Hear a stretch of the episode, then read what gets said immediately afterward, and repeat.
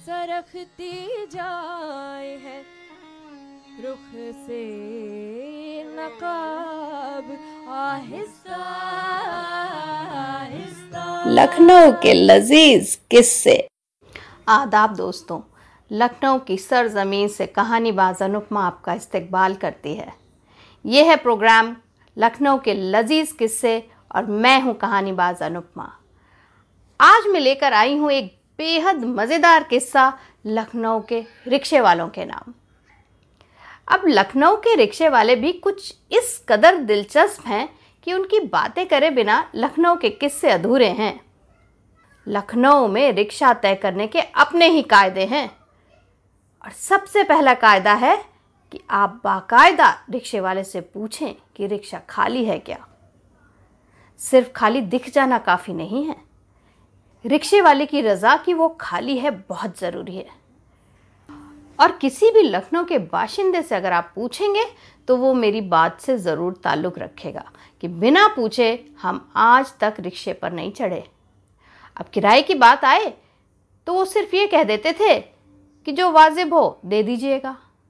और उतरने पर अगर जो आपने दिया वाजिब ना लगा तो सिर्फ़ ये कहेंगे कि जनाब, आपको तो टेंपो में जाना चाहिए था। जल्दी पहुँच जाते। अब जिन्हें नहीं मालूम बता दूँ, लखनऊ में टेंपो का मतलब होता है साझा ऑटो, जिसमें एक साथ आठ नौ लोग सवारी करते हैं। और एक ज़माने में इसका नाम चमगादड़ भी हुआ करता था। अब तो शायद ये थोड़ा बहुत लुप्त ही हो गया है। कहते हैं, एक रिक्शे वाले हुआ करते थे, जिनका नाम था शहजादा। अब माँ बाप ने कुछ सोचकर ही नाम रखा होगा। पर क्या सोचा था, वो तो किसी को नहीं पता। अब जनाब शहजादा की हाजिर जवाबी मशहूर थी और साथ ही में मशहूर था उनका शायराना अंदाज़। जी हाँ लखनऊ के रिक्शे वाले भी गज़ल और शेर व शायरी में खासा दखल रखते थे। शहजादा रिक्शे वाला स्टेशन से चौक, कैसरबाग, इमामबाड़ा, क्लॉक टावर और रूमी दरवाजे की सवारियाँ खास पसंद करते थे। अब मियाँ शहजादे खासे बातूनी भी थे। जितनी देर आप रिक्शे में बैठेंगे, उतनी देर गुफ्तगु जारी रहेगी। इन मियाँ की हर चीज़ पर राय थी। फिर चाहे वो घूमने की जगह हो या खाने की मशहूरी। और भाषा ऐसी कि आपको लगे कि काश हम भी कुछ इनसे सीख लें। कहते हैं एक बार इनसे किसी ने पूछा कि, जनाब, रिक्शा खाली है क्या? शहजादे बोले, बिल्कुल। तो सवारी ने कहा, बड़ा इमाम, बड़ा, चलिए, चलेंगे? तो शहजादे जी ने जवाब दिया, अरे हुजूर बड़ा इमाम बाड़ा तो हमने कई बार देख लिया, कहीं और ले चलिए। इस पर सवारी हंस पड़ी और बोली, जहाँ आपका दिल है तो वहाँ ले चलो। और शहजादे लेकर आए इन्हें बारादरी में और बोले, ऐसी खूबसूरत, नायाब नक्काशी कहीं देखी आपने? और यकीनन मुंबई से आए हुए उस मुसाफिर ने ऐसा नज़ारा कभी नहीं देखा था। शहजादा मियाँ के बारे में एक और किस्सा बड़ा मशहूर है। कहते हैं दिल्ली में, यानी कि आज की पुरानी दिल्ली में एक रईस नवाब रहा करते थे, जो खुद बेहद आलसी थे, पर समझते थे खुद को फन्ने खा। अब बुरा वक्त एक ऐसा आया कि घर में नौकर चाकर भी नहीं रहे। फिर भी नवाब साहब को सिर्फ़ खाने और सोने से मतलब था। तो एक दिन उनके आलसीपन से तंग आकर उनकी बेगम ने उनसे बात करना बंद कर दिया। एक दिन निकला, दो दिन निकले, बेगम चुप अब नवाब साहब को तकलीफ़ होने लगी। उनकी जद्दोजहद शुरू हुई कि आखिर बेगम कुछ तो कहें। बहुत मनुहार के बाद बेगम ने सिर्फ़ चंद शब्द कहे कि, तू मर्ज है मेरा। मर्ज यानी कि बीमारी। तू मर्ज है मेरा। अब नवाब साहब के अंदर का शायर जा गया। बोले, बेगम, ये तो तुमने मिसरा दे दिया। अब इसकी गिरे लगवानी पड़ेगी। यानी कि शेर को पूरा करना पड़ेगा। कई दिन कोशिश करते रहे, शेर की गिरह लगाएँ। लेकिन जब नहीं हुआ तो लखनऊ का रुख किया। उन दिनों शेर को पूरा करने के लिए लखनऊ आना जाना आम बात थी। लखनऊ के उस्तादों की बात ही कुछ ऐसी थी कि वो शेर को ऐसा पूरा करते थे कि लोग वाह वाह कर उठे। बहरहाल नवाब साहब लखनऊ स्टेशन पर उतरे और पकड़ा रिक्शा। वो भी शहजादे मियाँ का। बोले, चलिए चौक में किसी शायरी के उस्ताद के पास।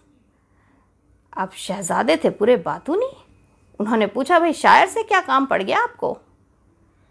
नवाब साहब बोले, बस मियाँ, शेर की गिरा करानी है, यानी कि शेर को पूरा कराना है, मिसरा मेरे पास है। अब नवाब को क्या पता था कि लखनऊ के रिक्शे वाले भी किसी उस्ताद से कम नहीं होते। शहजादे बोल पड़े, अरे भाई, हमें भी बताइए मिसरा। नवाब साहब ने सफ़र का वक्त काटने की गरज से बता दिया कि बेगम ने गुस्से में कहा कि तू मर्ज है मेरा। हमें लगा ये मिसरा बहुत अच्छा है। अब हमें शेर पूरा कराना है। इसकी गिरह लगवानी है। शहजादे जनाब बोले, बेगम साहिबा ने तो फिक्रा कसा है आप पर। आप कह रहे हैं मिसरा है। तो नवाब साहब बोले, अरे छोड़िए आप बेगम के फिक्रे को। आप तो शेर पूरा कराने ले चलिए। तो शहजादे मियाँ बोले, जनाब, कहीं जाने की ज़रूरत क्या? है हम पूरा किए देते हैं. हाँ तो करिए। तू मर्ज है मेरा। यही कहा ना बेगम ने? हाँ हाँ यही कहा। तू मर्ज है मेरा, जिसे दवा लगती है न दुआ तू मर्ज है मेरा, जिसे दवा लगती है न दुआ अब नवाब को बात तो कम पसंद आई, लेकिन शेर काबिल तारीफ़ बन गया, सो वो वाह वाह कर उठे और बोले, भाई अब चौक जाने की क्या ज़रूरत? रास्ते से ही रिक्शा मुड़वाया, स्टेशन पहुँचे और वापस दिल्ली की गाड़ी पकड़ी। तो ये था मेरा आज का किस्सा, कैसे रिक्शे वाले ने बांधी शेर की गिरा कैसा लगा? मुझे ज़रूर बताइएगा। मेरा ईमेल आईडी है make happy foundation at G mail dot com अगले जुम्मे फिर मैं एक बढ़िया सी मज़ेदार कहानी लेकर आऊँगी जो लखनऊ की खास कहानी है, लखनऊ के बारे में है। तब तक इंतज़ार करिए और ट्यून इन करना मत भूलिएगा अगले जुम्मे को। मैं हूँ कहानीबाज अनुपमा। नमस्कार, खुदा हाफिज़। अगर आपको मेरा ये पॉडकास्ट सुनने में मज़ा आया हो तो आप भी अपना पॉडकास्ट शुरू कर सकते हैं studio hub hopper dot com पर, जो कि है studio dot H U B H O P P E R dot com ये फ्री है और इसे hub hopper Spotify Gaana Google podcast और कई जगह पर सुना जा सकता है।